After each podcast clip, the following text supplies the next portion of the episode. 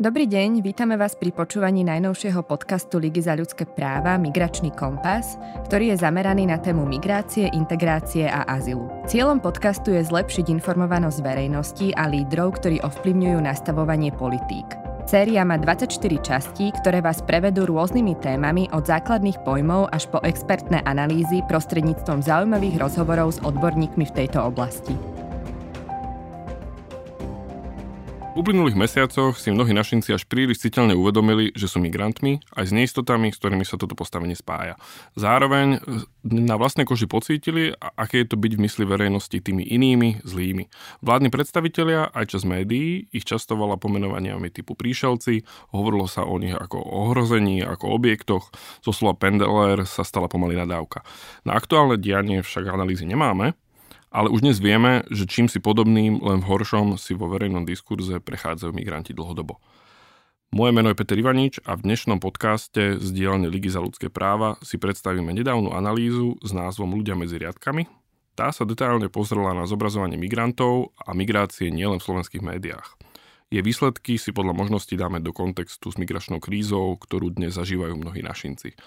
Podcastom nás prevedieme spolu s Paulínou Chalúbkovou, s ktorou sme sa na analýze z dielne mimovládnej organizácie Človek v ohrození, iniciatívy Svet medzi riadkami a katedrou žurnalistiky Filozofickej fakulty Univerzity Komenského spolupracovali. Paulína? Čau, Peťo. Um, súhlasím so všetkým, čo o mne odznelo. Tak ja by som pre zmenu mohla predstaviť nás ako tým. Uh, tak my spolu s Peťom uh, sme súčasťou mediálnej iniciatívy Svet medzi riadkami. Um, chceme cez ňu podporovať, podporovať terajších aj budúcich novinárov v tom, aby sa lepšie orientovali v globálnych témach, k, k čomu patrí aj migrácia. Snažíme sa rozširovať globálnu predstavivosť žurnalistov, ale aj publika všeobecne a obohatiť náš mediálny a celkovo verejný diskurs o vyváženejšie a komplexnejšie informácie o svete okolo nás. Otvoríme archívy. Potom sa dozviete. A pán Rabin, a kde sú? Lebo neviem, či páni si ich všimli. Vy si ale... to zistíte. Ja chodím električkou, ja vidím, že či to je migrant, či to je turista, e, či to je študent. A ako to vidíte? Prosím? Ako vidíte ten rozdiel? Mám e, dobré oči a nepotrebujem na to okuliare. No, tak skúste možno prezradiť ľuďom, ako to Nepotrebujem na to okuliare. Ja vám môžem dať okuliare, keď vy nepotrebujete. Peťo, Štefan Harabín vidí migrantov všade a rozpozná ich medzi ľuďmi e, takmer okamžite. Ty si ich ale napríklad rozpoznal v koronakríze u nás na Slovensku. To mi príde pomerne zvláštne, lebo keď sa povie migrácia, tak e, mnohí poslucháči si zrejme predstavia skôr rok 2015 a zástupy ľudí kráčajúcich Európou prečo sa o tom rozprávame dnes a, a na Slovensku? Ne, neprehnal si to trochu? Nepreháňaš? Nepreháňam.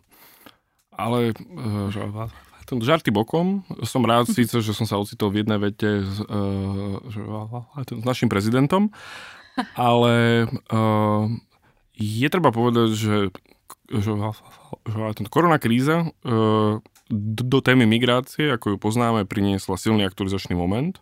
Mnohí našinci sa dnes ocitli, chtiac nechtiac, v pozícii migrantov, aj, aj s tým uvedomením, aké pozitíva, aké negatíva sa s touto pozíciou, e, sa s touto pozíciou spájajú. Je to taký náš migračný coming out. E, tieto hranice sa im zatvárali pred očami, tisícky ľudí e, trávili celé týždne až mesiace v zahraničí, ďaleko od blízkych, ďalšie tisícky ľudí sa nedostali do práce, ďalšie tisícky, ďalšie tisícky ľudí zase e, o, o tú prácu v zahraničí rovno prišli. Iné, e, tento množstvo ľudí, viac ako 20 tisíc ľudí, štát internoval uh, v karanténnych táboroch a, mm. a aby toho nebolo málo, ten verejnosť aj vláda sa na mnohých ľudí, alebo na týchto ľudí, ktorí pôsobili v zahraničí, pozerala tak povediať cez prsty tak to mi trochu pripomína to, čo sme tu uh, mali v roku 2015, len ako zrazu sme tými migrantmi my sami, dá sa povedať? Presne tak. Uh, ale tento odrazu, že sme mohli prísť na to, že migrácia nie je nič nové a že sa týka aj nás samotných. Je to proces, ktorý už je tu dlhodobo a len sme si neuvedomili, alebo až také miere sme si nemohli, sme si neuvedomili, že sa týka aj nás samotných ale je tu s nami od nepamäti, od, od úsvitu ľudstva. Uh-huh. V situáciách, ktorý sa menia, proces zostáva.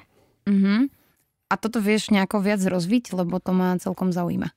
No, um, ten, ľudia migrovali vždy. Uh, úplne od počiatku dejín, od počiatku ľudstva ako takého.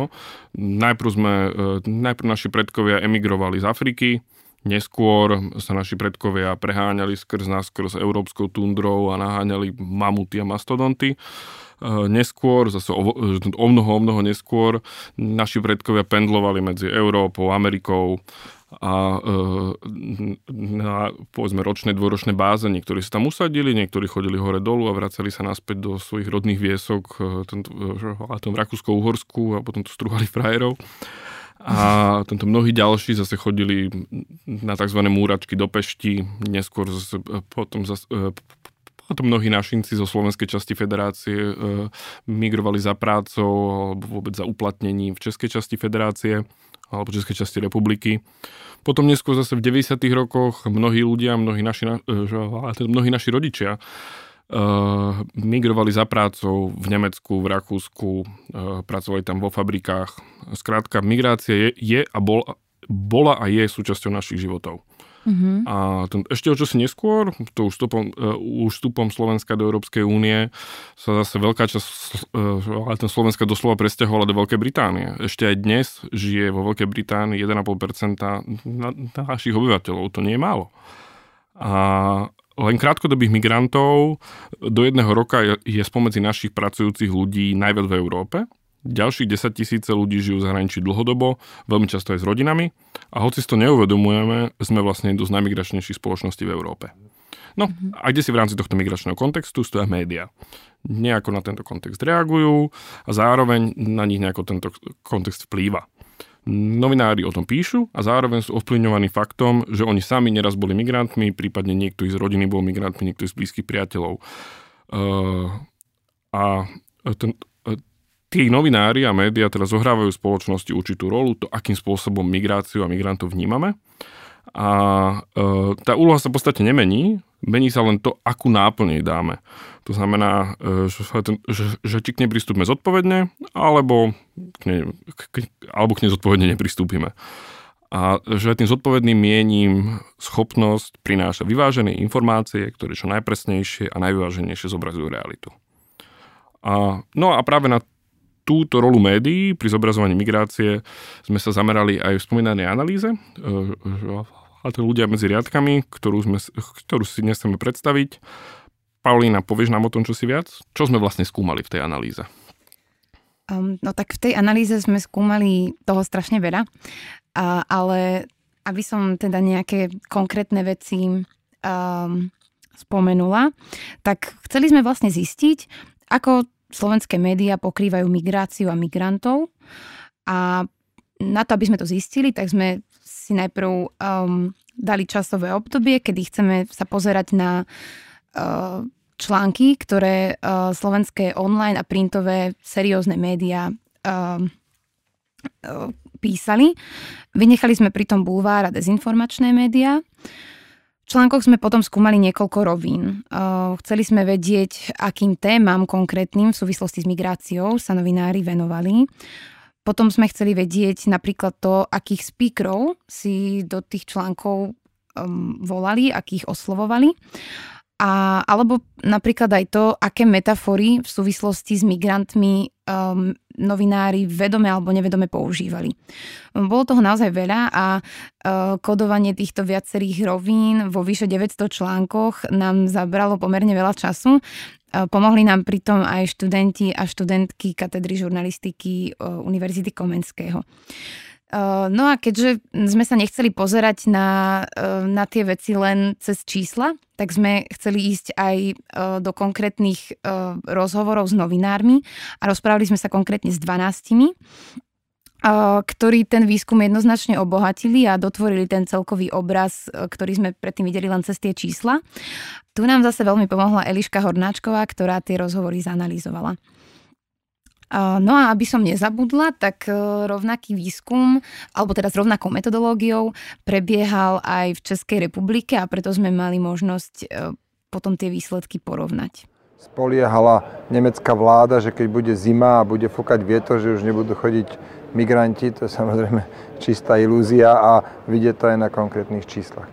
Celú... Mm, no takže Richard Sulik to vidí cez čísla. My sme to zobrali viac zo široka. Ak by si mala, ak by si mala z tejto analýzy spomenúť niečo zaujímavé, alebo tie úplne najzaujímavejšie momenty, ktoré by to boli? Hm, ťažké otázky dávaš, Peťo. No bolo by ich veľa, ale keď, ehm, keď by som mala nejaké vybrať, tak v prvom rade by som chcela asi povedať, že e, slovenské médiá v danom období obstáli pri pokrývaní témy migrácie veľmi dobre. E, k podobnému záveru mm, prišli aj mnohé ďalšie výskumy a zároveň sme to mohli trošku vidieť, aj keď sme to porovnali s tou Českou republikou.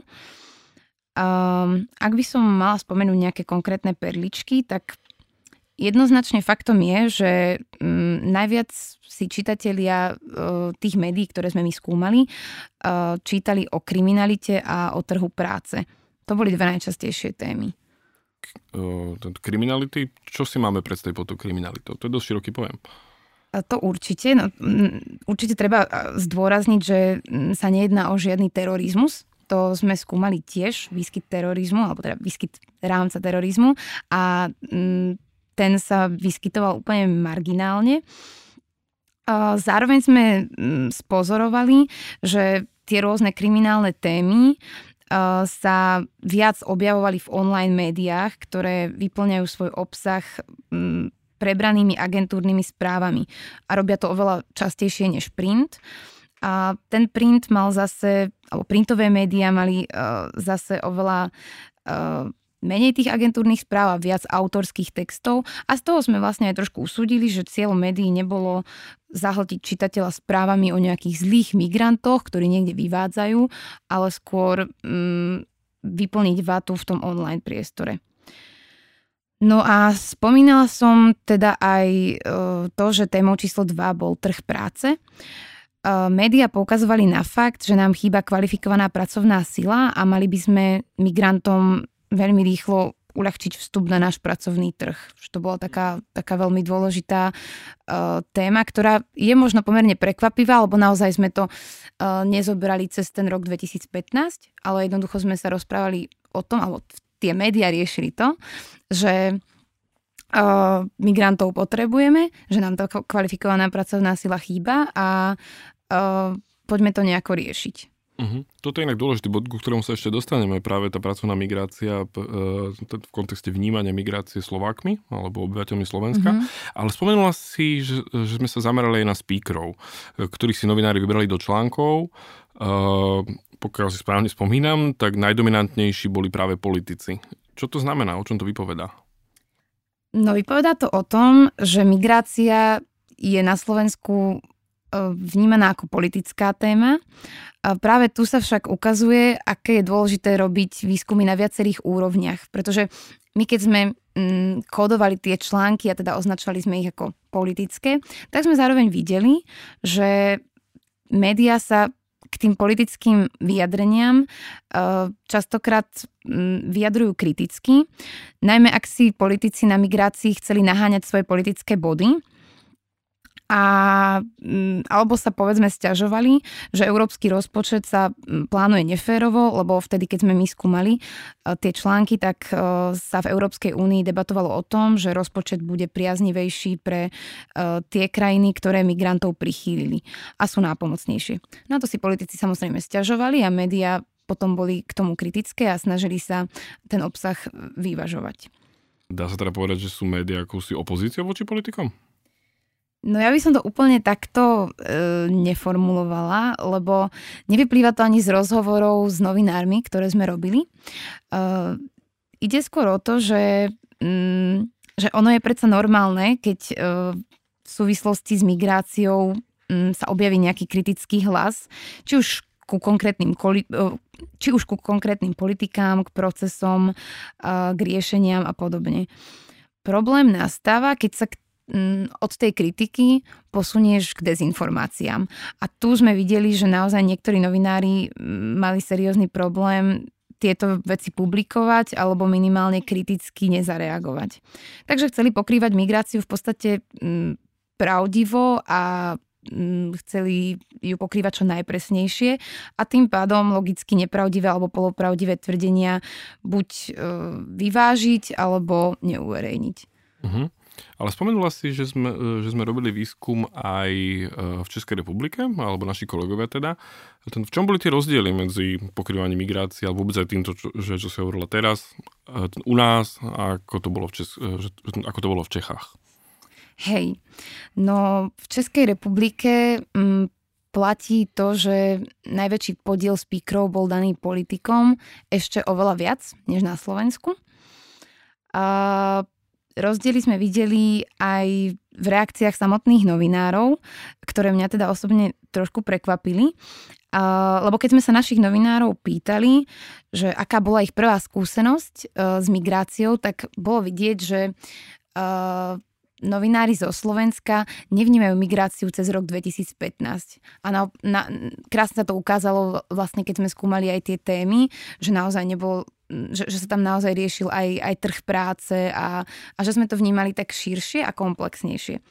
Uh, toto sa od tých českých novinároch povedať nedá. Naozaj, keď padla otázka, že aká bola prvá skúsenosť, tak českí novinári viac hovorili o roku 2015 ako jednoznačnej asociácii. Uh, zároveň bol pre mňa um, pomerne silný moment to, keď sme sa novinárov pýtali, že uh, aké zdroje do článkov oslovujú No a popri iných zdrojoch e, naši novinári spomenuli aj migrantov ako vysoko cenený zdroj, lebo nie je naozaj pre viaceré faktory jednoduché sa k migrantom ako zdroju dostať. Ale mm, samozrejme to tam spomenuli. No českí novinári e, sami od seba spontánne mm, tých migrantov nespomenuli. Čo mi príde, že o niečom tiež vypovedá. Um, keď by som mala nejaké ďalšie rozdiely spomenúť, tak uh, mám pocit, že z tých slovenských novinárov išla taká spoločenská zodpovednosť, že oni naozaj chceli tú migráciu vysvetľovať. Ani nie, že pretlačať nejaký názor, ale naozaj, že um, videli, že keď si politici na tom tie svoje, bod, tie svoje politické body naháňali, tak oni chceli verejnosti vysvetľovať, aké sú príčiny migrácie, prečo sa to tak deje a nešli len tak po povrchu, čo sa na, naopak na tej politickej scéne dialo. Um, no a u tých českých novinároch sme, u tých českých novinárov sme to až tak, až tak nezaznamenali. Tam sme skôr zaznamenali to, že uh, áno, čitatelia boli pre nich tiež dôležití, alebo teda publikum všeobecne, ale skôr z toho hľadiska, že mm, chceme si nahnať nejakú klikanosť, chceme dávať nejaké, a preto chceme dávať nejaké zaujímavé titulky, možno zaujímavé fotografie, ktoré až tak um, nesedia možno so zvyškom článku a tam už je ale ten čitateľ v trošku inom postavení, si myslím. No na to si presne spomínam. Bol tam jeden či dvaja respondenti spomedzi, uh, spomedzi českých dopytovaných novinárov, ktorí, uh, neviem, či boli jeden alebo dvaja, ale už jeden je priveľa, ktorí sa vyjadrili, že marketingová funkcia titulkov a fotografií stojí pre tou informačnou funkciou, čo je z môjho hľadiska ako úplný nonsens. A ako príklad bolo, že keď mali uviezť ilustračnú fotografiu moslimky, tak si vyberú takú, ktorá má burku, e, ktorá má oblečenú burku, hoci to, e, že s tým obsahom nejako nesúvisí. Mm. A nesedí to ani proporčne, keďže tých žien, ktoré nosia burky je o mnoho menej. A spätne si spomínam na taký jeden príklad, myslím, že to bol magazín Týden, kde, kde normálne dofotoshopovali žene uh, neviem, či už to bol burku, alebo hijab, alebo nikab, len aby to malo tú, že tú vyššiu výpovednú hodnotu smerom k tomu, čo ten čitateľ očakáva. And even those countries who are offering to take refugees are sometimes making those offers in the most insultingly selective way. Slovakians saying that, um, that they're only going to give asylum to, uh, to Christians. They don't want uh, Muslims, uh, migrants coming into the country, Muslim asylum seekers, not least because they haven't got any mosques. Oh, I'm sorry, Slovakia. You can't take Muslims in because you don't have any mosques. You do know you can build those, right? Mosques don't naturally occur in the wild due to erosion or particularly devout beavers. No, John Oliver sa vysmieva z výroku Ivana Netíka, svojho času hovorcu vtedajšieho ministra vnútra Kaliňáka.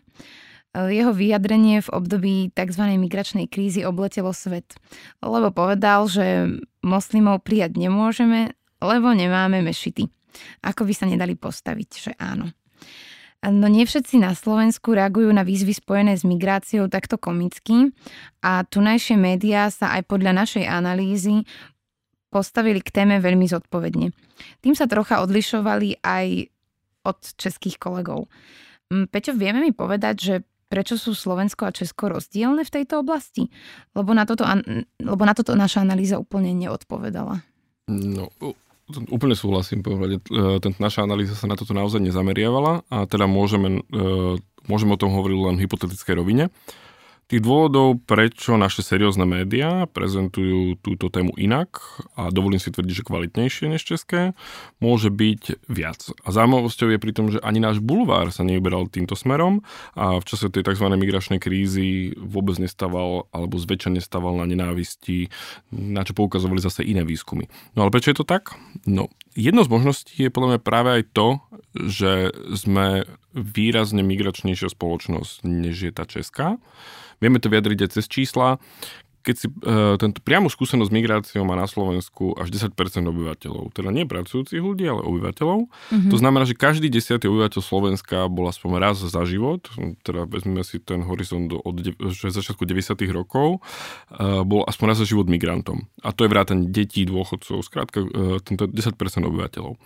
A to ale zároveň znamená aj to, že každý z nás má vo svojom okolí nejakého migranta. Či už sám bol migrantom, alebo jeho sestra niekde v Španielsku, jeho mama pracuje ako opatrovateľka, jeho otec pracoval v 90. rokoch niekde vo fabrike v Nemecku. E, nehovoriac o ľuďoch, ktorí e, sa vybrali študovať do Čech. E, takých sú ale takí sú 10 tisíce, mnohí tam aj zostanú. Ďalšie množstvo ľudí, ako som už spomínal, odišli do Veľkej Británie. Ešte niekedy predtým tam chodilo, veľmi často tam chodili dievčatá robiť babysitterky. Neskôr tam začali hromadne chodiť ľudia pracovať aj v iných oblastiach. Niektorí či už umeli riady, iní skončili aj v tých vyšších pozíciách. No ale tento, skrátka to vypovedá o tom, že tá slovenská skúsenosť migračná je, je, je trošku iná ako tá česká. Česi zároveň majú tých migračných skúseností tohto rázu o mnoho menej, Uh, uh, hovorí sa o, o, o celkovo 2% obyvateľov. To znamená, uh, ten pomer k počtu obyvateľov ide o 5 krát menej ľudí a zároveň to ale znamená, že majú menej tých, tento menej ľudí s migračnou skúsenosťou vo svojom okolí. A mm. majú síce mnoho imigrantov, medzi nimi aj Slovákov napríklad, mm. Ukrajincov, Vietnamcov, rádovo viac, než je tomu u nás, ale to, ale to je úplne celkom iná skúsenosť, iná perspektíva. Mm-hmm. Čiže ak to správne chápem, tak pre nás je migrácia čosi oveľa prirodzenejšie a mm, tým pádom vlastne sme mohli v čase koronakrízy aj niečo také viac riešiť alebo viac si to uvedomovať? Mm, je to možné, ja sa domnievam, že áno a ono to ale platí aj spätne. Uh, aj či už, či už našej analýze alebo aj k tomu, ako novinári spracovali túto tému, že hoci v roku 2015-2016, mm-hmm. Ako keby sme vnímali uh, tú migráciu ako pri, uh, tak prirodzenejšie, ako prirodzený proces, ktorý je, uh, ktorý je súčasťou nášho života. Aj to, že novinári sa, že sa vracali spätne uh, skôr, uh, ich prvá skúsenosť s migráciou nebola spájaná s rokom 2015, ale povedzme či už vlastnou migráciou migráciou alebo s migráciou niekoho iného alebo s pracovnou migráciou vo všeobecnosti. Mm-hmm. A v mhm. minulosti to nebola migrácia e, že smerom na Slovensko, ako teraz sa stretávame povedzme so Srbmi či Ukrajincami alebo Rumunmi, ale práve to bola migrácia e, Slovákov, ktorí odchádzali do zahraničia a médiá sa tomu venovali. Takže ja si myslím, že aj vďaka tomuto možno povedať, že naše médiá túto tému reflektovali pragmatickejšie a s väčším odstupom, možno e, tento, e, s menšou dávkou emócií, a bez toho, aby podliezali očakávaniam publika.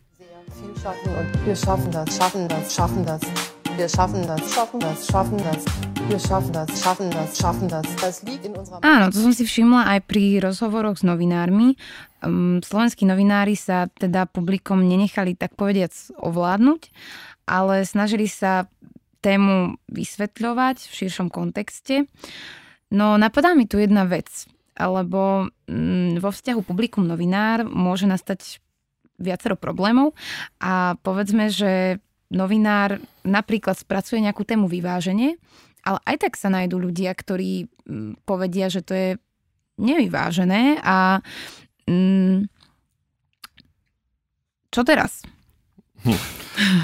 Toto je e, ten fenomén, s ktorým sa stretávajú mnohí novinári a ten vychádzalo to aj z rozhovorov, zároveň to vychádza aj z výskumov, ktoré sa venujú možno iným témam, ale uh, ľudia vnímajú správy o migrácii, ktoré sú z ich pohľadu pozitívne, že sú vnímané, ale pritom aj novinármi, aj vôbec že tým vyzdrojovaním a celým, e, celou štruktúrou tých, e, že tých výstupov že sú, že sú skôr neutrálne a ľudia, e, že ale tá veľká časť publika ich vníma ako, že sú biased, že sú nejakým spôsobom skreslené mm-hmm. a ten platí teda, že čím viac sa novinári snažia pokrývať neutrálne té, čím viac sa novinári snažia tieto témy pokrývať neutrálne a, a pritom ide o témy, ktoré sú nejako spojené so, s emóciami, stereotypmi, predsudkami či vopred danými predstavami, tým viac ich publikum vníma že sú, e, že sú ovplyvnení jedným smerom, že to nazvime to, že sú slničkármi.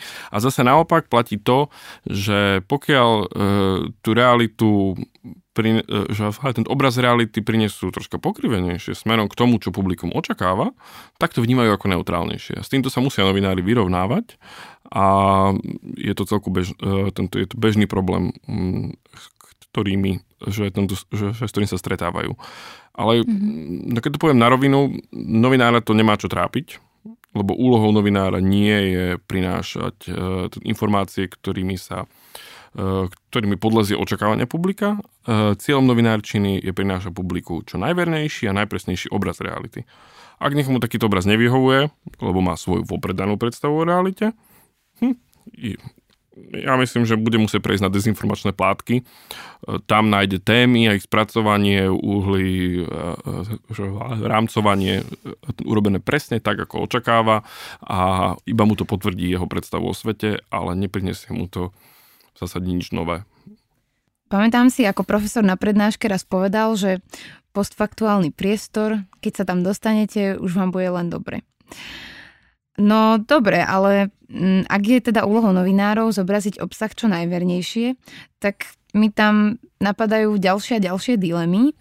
Čo ak napríklad ľudia mm, s migračným pozadím povedzme niečo urobia a porušia nejaký zákon, lebo to sa môže stať, lebo nie preto, že sú to migranti, ale preto, že sú to ľudia. A mm, ako všetci ostatní. Akurát by som sa obávala, že čitateľ si z takého článku vyvodí, že všetci alebo väčšina migrantov sú kriminálnici a nevníma za tým nejaký konkrétny kontext alebo nejaké m, príčiny, ktorých je viac. Skrátka, bude hroziť zo všeobecnenie. Ako mám potom ja, ako novinárka, pokryť tému tak, aby sa nezdvihla vlna hejtu? No tu si pomôžem svojou e, mojou e, obľúbenou štúdiou z americkej Nebrasky. Je to vzdialený kontext, ale presne o tom to vypovedá. Mm-hmm. Je to mhm. štát na americkom stredozápade, kukurica, kouboji, skrátka žiadna, tento žiadne multikulty, ale tak ten klasický americký stredozápad. A tamojší výskumníci sa pozreli na televízne správy z najväčšieho mesta v, v štáte z Omahy a prišli na to, že 60% obsahu e, týchto televíznych správ sa týka kriminality. Mm-hmm. Na, to by, to, na to by nebolo nič zvláštne, e, niečo ako naše kriminoviny alebo podobné formáty. Prekvapivým bolo však až to, že až dve tretiny z tých 60% správ, e, ktoré boli orientované na kriminalitu, sa zaoberali kriminalitou afroamerických mužov. A to aj napriek tomu, že spomedzi zatknutých v Omahe to, to stvorili afroameričania menej než tretinu a celkovo ich je v meste ešte menej. Mm-hmm. No a to už je podľa mňa ukážkový príklad neproporčnosti obsahu. To znamená, uh, už keď sa ako novi, uh, že, to znamená, že, ako, že, že sa ako novinári nerozhodujeme na základe spravodajského významu témy, ale napríklad na základe etnicity, či už že, našich stereotypov, predsudkov alebo očakávania publika a e, s cieľom ukázať tých iných, v úvodzovkách iných, a ako tých zlých. Alebo nám to kážu vlastné predsudky. Vo výsledku tak ale vytvárame dojem, práve na tom príklade e, že, tento z Nebrasky, že sa kriminalita točí okolo, Afro, e, že sa kriminalita točí okolo afroameričanov. Vynechávame pritom také e, tieto iné premené, ako je jednak to, že tú kriminalitu vlastne páchajú všetci mm-hmm. a že skôr ako s etnickým pozadím to môže mať čosi spoločné so socioekonomickou situáciou tej, ktoré sociálne skupiny a vôbec s ďalšími štruktúrálnymi faktormi. Tento holandský odborník na mediálny diskurs, Teun van Dijk, to raz veľmi trefne pomenoval podľa mňa. a e, povedal to, že, veľ, že ten väčšina vidí menšiny tak, ako ich vidieť chce. Nie také, ako skutočné sú. No a na to by si novinári mali dávať pozor sem doniesli a my sa tu ideme obmedzovať, my si tu ideme povinne umývať ruky a dávať do karantény našich vlastných občanov, ale necháme sem tých cudzincov ďalej prúdiť, necháme sa stále nimi ďalej a ďalej zaplavovať, tak toto jednoducho ďalej nemôže ísť. Nemôže to ísť, ak vláda myslí... Chápem, čiže um, ide aj o to, že nielen, že najver, čo najvernejšie um, pokryť danú tému, ale vlastne sa aj pozrieť na to, či náhodou tým výberom tém niečo konkrétne nepretláčam a Mm, tým pádom vlastne opúšťam mm, tú, tú presnosť a tú reálnosť, alebo sa snažím vytvoriť nejaký obraz o mhm. niekom mm-hmm. a nie je to úplne pravdivé. No ale čo z toho pre novinárov vyplýva? Že ako sa majú vyhnúť tomu, aby e, rozduchávali zbytočné vášne publika, tak ako to povedzme robia niektorí politici? Hmm, no aby som to zhrnul, takže prvom rade treba povedať, že o udalostiach neinformujeme preto, lebo ich spáchali migranti, ale preto, že má tá či ona udalosť nejakú spravodajskú hodnotu, určitý význam, je relevantná, e, je výpovedná pre niečo. Mm-hmm. Tiež pritom nesmieme zabudnúť na už spomínanú proporčnosť. To znamená, že všetko treba podopierať dátami, dáta nepustia a ak niekoho pustia, opätovne by som poslal ľudí, do, e, nech si kliknú na stránke dezinformačných plátkov, tam si nájdu, čo potrebujú, ale novinári by vyhovieť nemali. Mm-hmm. No a tentokrát si môžem opäť pomôcť príkladom, tentokrát, e, tentokrát prejdem do Nemecka, respektíve do Čiech. A svojho času mal v Čechách veľký ohlas príbeh o šikanovanom chlapcovi v Nemecku, pričom e, šlo o chlapca, e, šlo o chlapca s nemeckým pôvodom, ktorý, ktorého šikanoval chlapec s migračným pôvodom. Mm-hmm. Ten príbeh sa ocitol na titulných stránkach českých médií, ktoré, ale, keď sme, ale keď sme zhodou náhod sme sa vtedy ocitli na univerzite v nemeckom Passau a keď sme sa študentov žurnalistiky pýtali na tento príbeh, nemali o ňom, žiad, tento, nemali o ňom páru. Ten, otázka bola prečo? No a môjim vysvetlením alebo interpretáciou je, lebo ten príbeh bol vyslovene neproporčný k celku, jednoducho nemal žiadnu výpovednú hodnotu. Deti sa šikanujú, žiaľ, e, tento je to fenomén, ktorý sa deje, e, ktorý sa nedieje len medzi, e, povedzme, človekom s migračným pozadím a človekom z pôvodných, obyvateľov. obyvateľov. A ak by, a, ak by tí novinári, hoci aj v Čechách, tí, ktorí sa toho chytili, podopreli ten, uh, ten výstup dátami, uh, ten odraz by z článku nebolo nič, lebo by prišli na to, že tá šikana sa deje všade mm-hmm. a všetkými smermi a môže súvisieť s XY faktormi a nie práve s etnicitou, či náboženským pozadím, a, či ďalšími takýmito faktormi, ktoré sa prisudzujú. No ale podľa mňa teda cieľom tých článkov v Čechách že ale tento nebolo priniesť nejakú spravodajskú hodnotu, ale skôr priniesť niečo, čo publikum očakáva, čo ho zodvine zo stoličky, čo zapadne do jeho predstavy o svete, čo si čo chce čítať. Inak to boli slova, ktoré použili aj respondenti uh, v tej českej časti výskumu, že vyberajú práve aj články alebo témy, ktoré sú spojené s kriminalitou, kde nejaký Syričan niekoho zabil, zavraždil, znásilnil, nejakú tému, že, čo, e, že aj ten poznajú svoje publikum, tak píšu články, ktoré e, ktoré ich publikum očakáva aj tým spôsobom. A tie, e, tento zároveň boli, že, že môžeme spomenúť aj kauzy z minulosti, keď napríklad v televízii Prima mali vopred zadefinované, akým spôsobom tému migrácia pokrývať a samozrejme šlo o, šlo o tento negatívne rámcovanie. Mm-hmm. No a tým sa opätovne dostávame k úplne rovnaké téme alebo e, tento úplne k rovnaké situácii alebo obdobnej situácii, ako bola v Nebraske, keď e, sa vplyvom médií vytvára dojem, že určitá skupina, v tomto prípade to boli migranti, v Amerike to boli, v Amerike to boli, to boli Afroameričania, páchajú viac kriminality či šikany v porovnaní s väčšinou obyvateľstvom a vníma sa tam, uh, že dôvodom je práve či už etnicita alebo ich uh, kultúrne pozadie. Mm-hmm. No, mne tá Nebraska veľmi silno pripomenula uh, jednu štúdiu, uh, k nám ešte o čosi bližšiu. Uh, bol to podobný príklad, ale v Nemecku. Uh, lebo keď si jeden výskumník porovnal pokrývanie kriminality v nemeckých televíziách, tak zistil, že v roku 2014 sa pri krimi témach uh, riešil pôvod páchateľov uh, v podstate len minimálne. No a potom v roku 2017 zistil, že už sa o etnicite zmieňovali médiá až v jednej petine správ a v roku 2019 to bolo až v jednej tretine. No a ešte pozoruhodnejšie je, že pôvod sa oveľa častejšie vyskytoval vtedy, ak šlo o cudzincov. A to aj napriek tomu, že kriminalita pri cudzincoch e, sa v skúmaných rokoch zvyšila len minimálne. A policajné štatistiky hovorili o tom, že práve viac než dve tretiny podozrivých boli skôr nemeckí občania. Čiže úplne opačný trend, než uh-huh než vlastne to médiá rámcovali. No a to je presne ono. Výsledkom potom je, že publikum môže nadobnúť pocit, že ľudia s migračným pozaním sú a priori kriminálnici, alebo že majú vyššie tendencie, uh, alebo, že majú k tomu, uh, alebo že k tomu majú viac tendencií než ľudia z väčšiny. Mm-hmm. Na základe toho ich migračného pozadia, nie povedzme na základe nejakých iných faktorov. Word up. Refugees across the world. Seven continents across the map, baby.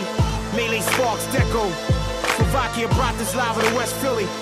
We still refugees. This culture right here called hip-hop music. Uh, jo, ty si spomenul iné faktory a ešte si pred chvíľou spomenul presne aj to, že kriminalita má čo dočinenia aj so socioekonomickým kontextom sociálnych skupín, tak toto by si mohol nejako dovysvetliť? Mm, tu sa zase používa príklad e, informovania o protestoch e, z francúzských predmestí, mm-hmm. ktoré boli, alebo nepokoje protesty, ako to nazveme. A mnohé médiá ich pritom rámcovali e, cez pristahovalectvo, cez vieru či kultúrne rozdiely. To, čo sa tam dialo, bolo podľa nich dôsledkom viery v Allaha, prípadne, prípadne dôsledkom faktu, že ľudia pochádzajú z arabskej kultúry. Tým predostreli publiku jasné príčiny, bez toho, aby sa vôbec zamysleli nad tým, eh, či tam náhodou rolu nezohráva niečo iné. Napríklad to, že tí ľudia žijú na okraji, že, eh, že aj tí protestujúci ľudia pochádzali z marginalizovaných komunít na okraji miest, že žili v znevýhodnených podmienkach, ďaleko od príležitostí pracovných, že dlhodobo nemali eh, rovnaké podmienky alebo príležitosti, ako má väčšinová populácia. A skrátka úplne vynechali ten socioekonomický rozmer, ktorý by naopak vôbec vynechaný by nemal, by napriniesol celkom iný obraz. No a ak sa niečo deje, povedzme nejaký kriminálny čin v Nemecku, netreba to rámcovať e, týmto spôsobom, ale, e, alebo redukovať na vieru či kultúru, ale skrátka sa na to pozrieť mnoho viac zoširšia, vnímať aj ten socioekonomický kontext a napokon by sme mohli ľahko priznať to, že celé, že, tento, že celé je to o mnoho pragmatickejšie, jednoduchšie vysvetliteľné a vzdali by sme sa predstaviť, že je to práve tou kultúrou či etnicitou a podobne. No to, čo si teraz popísal, tak to mi silno pripomína uh, známu knihu Čierna labuť od uh, Nasima Taleba. Lebo on v nej píše, že uh, ľudský mozog miluje štruktúry a kategorizovanie a skrátka my nemáme radi chaos a uh, chceme veciam rozumieť a tak sa snažíme um, si veci zadelovať, utrieďovať, kategorizovať a potrebujeme poznať príčiny, lebo, lebo inak ten chaos máme a neuspokojíme sa s tým, že skrátka niečo nevieme vysvetliť. Lenže mm, s tým sa spája aj riziko, že mm, si príčiny niekedy rýchlo dosádzame, uh, než že by sme ich poctivo hľadali a mm, nevyhnú sa tomu úplne ani médiá, keďže sú tvorené ľuďmi No ale problém je, že mm, práve médiá majú vysvetľovať a vysvetľovať kontext a zobrazovať realitu čo najvernejšie a najdôslednejšie.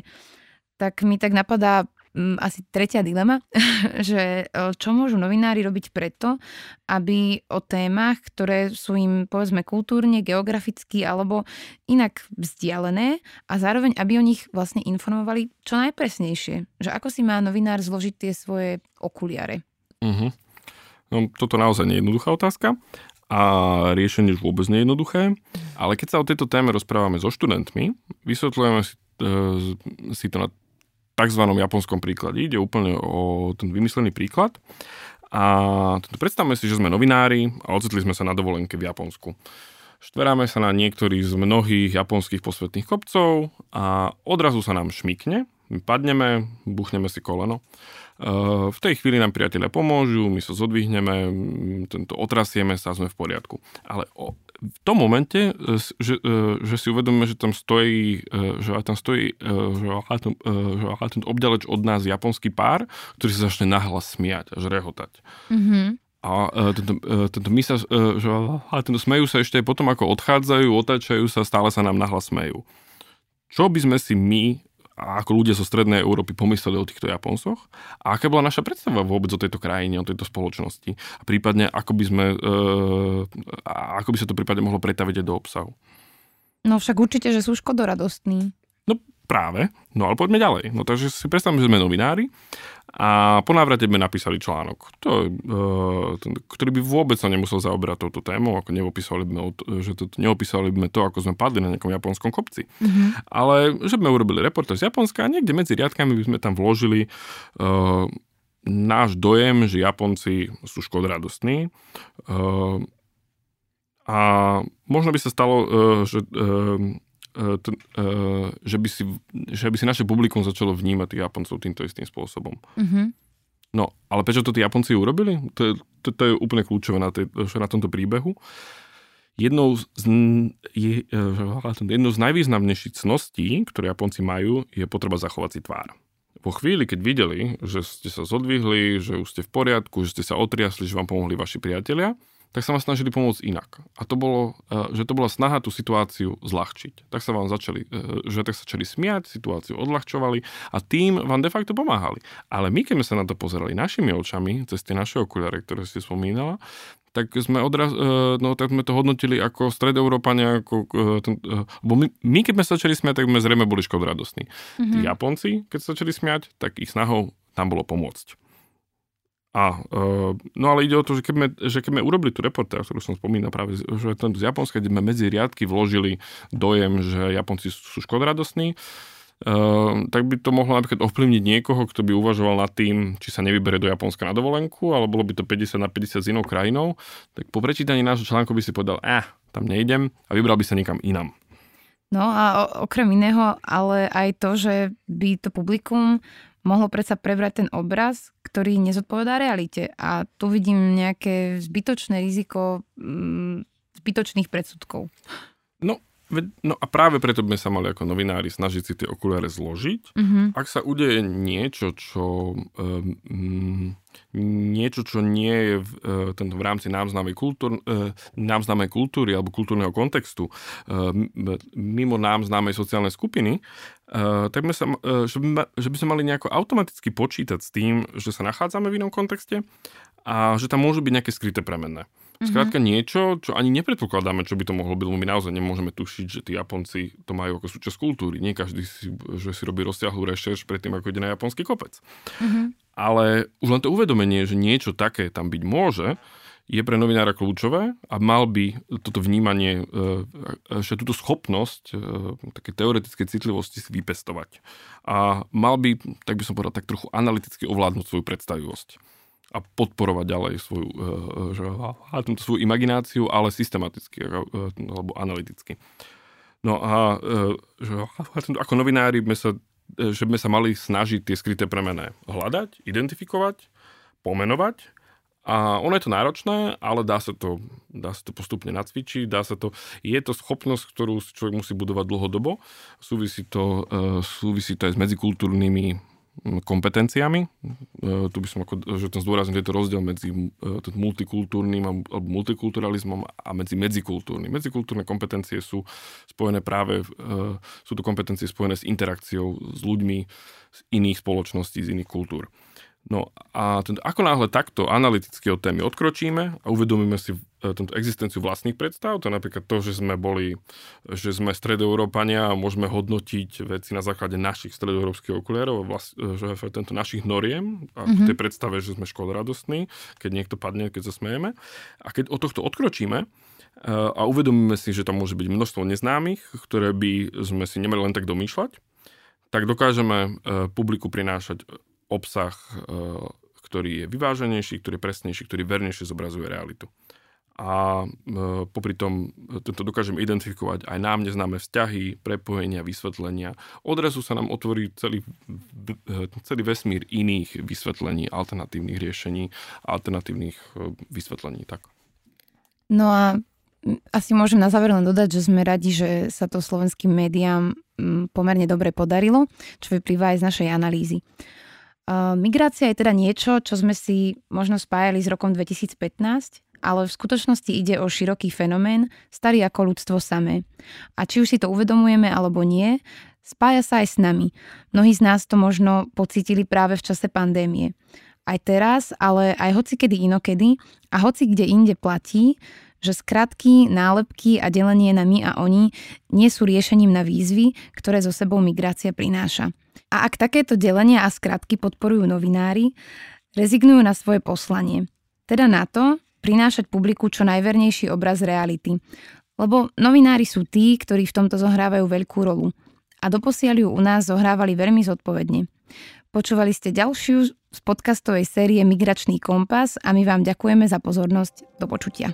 Ďakujeme, do počutia.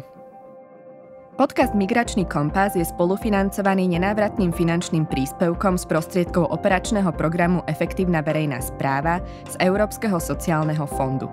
Podcast Migračný kompas je realizovaný Ligou za ľudské práva a viac o tomto projekte nájdete na jej web stránke www.hrl.sk.